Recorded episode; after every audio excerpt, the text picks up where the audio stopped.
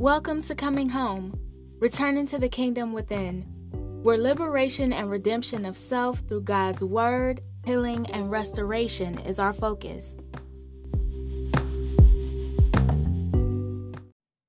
A couple of weeks ago, I went and had my hair done. As she was styling my hair, I kept thinking, Ooh, I look cute. I even went as far as telling her she didn't need to cut any of my hair, that she could just put her finishing touches on it and be done. Here's the catch I didn't have my glasses on, so I couldn't see how bad and incomplete I actually looked. Once I put my glasses on, I was able to see clearly the absurdity of what was being reflected back to me. This scenario was a great reminder for me of how I had been living my life. There were some things that I was doing and believing in my mind that were perfectly fine in my distorted vision, but were all wrong.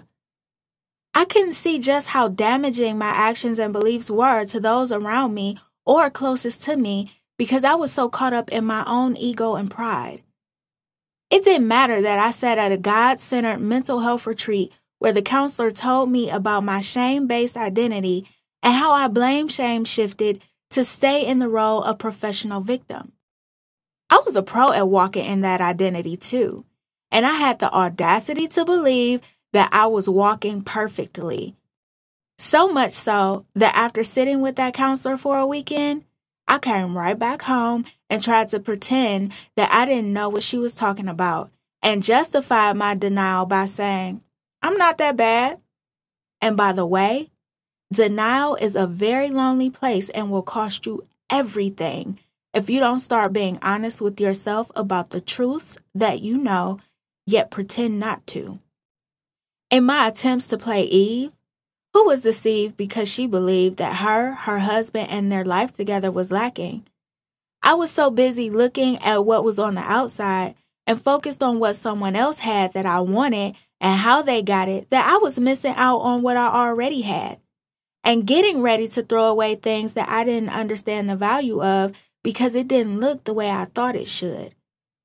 I was too busy trying to find fault in others and tell them where they were wrong when I myself was just as wrong, and even more so because I was in someone else's business trying to clean up their life when my own life was a disaster. Shortly after coming to this realization, God led me to Matthew chapter 7, verses 3 through 5, which states, Why do you look at the speck of sawdust in your brother's eye and pay no attention to the plank in your own eye? How can you say to your brother, Let me take that speck out of your eye, when all the time there is a plank in your own eye? You hypocrite! First, take the plank out of your own eye, and then you will see clearly to remove the speck from your brother's eye. God had just thoroughly checked and convicted me. Here it is. I'm using a magnifying glass to see the speck in someone else's eye, and I'm the one looking crazy with the 2x4 sticking out of mine. And woe to the person who tried to tell me about myself before I was ready to deal with my own mess because I had an arsenal of emotional and mental defensive tactics I used to get them off my back. But when you think about it, don't we all have our own 2x4s to deal with?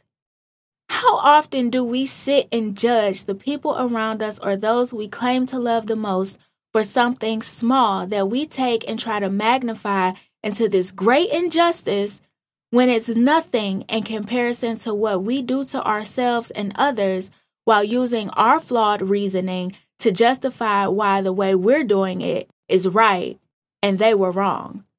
I know I have, while standing on my soapbox telling whoever would listen to me just so I could receive finesse support because I'm telling a biased story that's in my favor. I couldn't allow myself to run from the truth anymore. I had two options.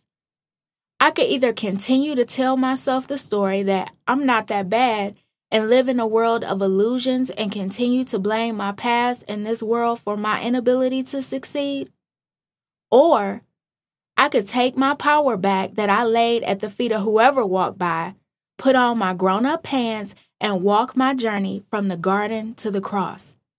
I chose the latter. I had to put on my spiritual glasses and really see what was in my heart that was causing that 2 by 4 to grow in my eye. The word tells us that as a person thinks in their heart, so is he or she. In my heart, I believed that I didn't have any value or worth. I had an expectation in my heart of failure, disappointment, and trauma. And as I believed in my heart, I let that thought take root in my mind until it created the world that I saw through that 2 by 4 But it was all a lie. A distraction of the enemy that I gave into at a young age until the day when I stopped running and responded to God who was saying to me, Where are you? Put on your glasses so you can see. The journey back from that place to my redemption promised by the cross has been marked with a river of tears. I've made amends to people that I've hurt, and I've forgiven the offenses, both real and perceived, committed against me, so that I can stand in the fullness of who I am meant to be. But this is not a one time journey. No, this journey from the garden to the cross is one that we walk daily as the temptations are always there. You see, the garden is our past, and the cross is our future. We live every day walking in the present, being aware in the middle, because that is where our responsibility of our personal redemption lies. There is no one coming to do it for you.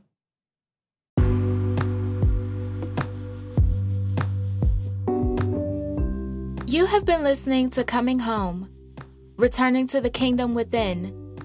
Join me every other Monday night for new episodes and questions that help guide you back to the person God created you to be.